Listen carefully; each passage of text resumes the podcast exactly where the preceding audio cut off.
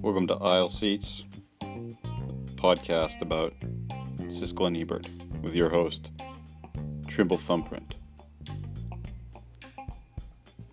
Siskel and Ebert paid tribute to the legendary Greta Garbo the same week they reviewed Miami Blues. Ebert had just seen Henry, Portrait of a Serial Killer, had no time for Miami Blues. Siskel knew about the books.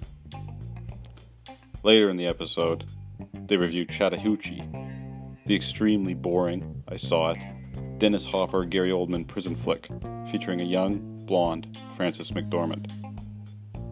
This has been Aisle Seats, the podcast about random episodes of Siskel and Ebert, with your host, Trimble Thumbprint, a hot dog code production.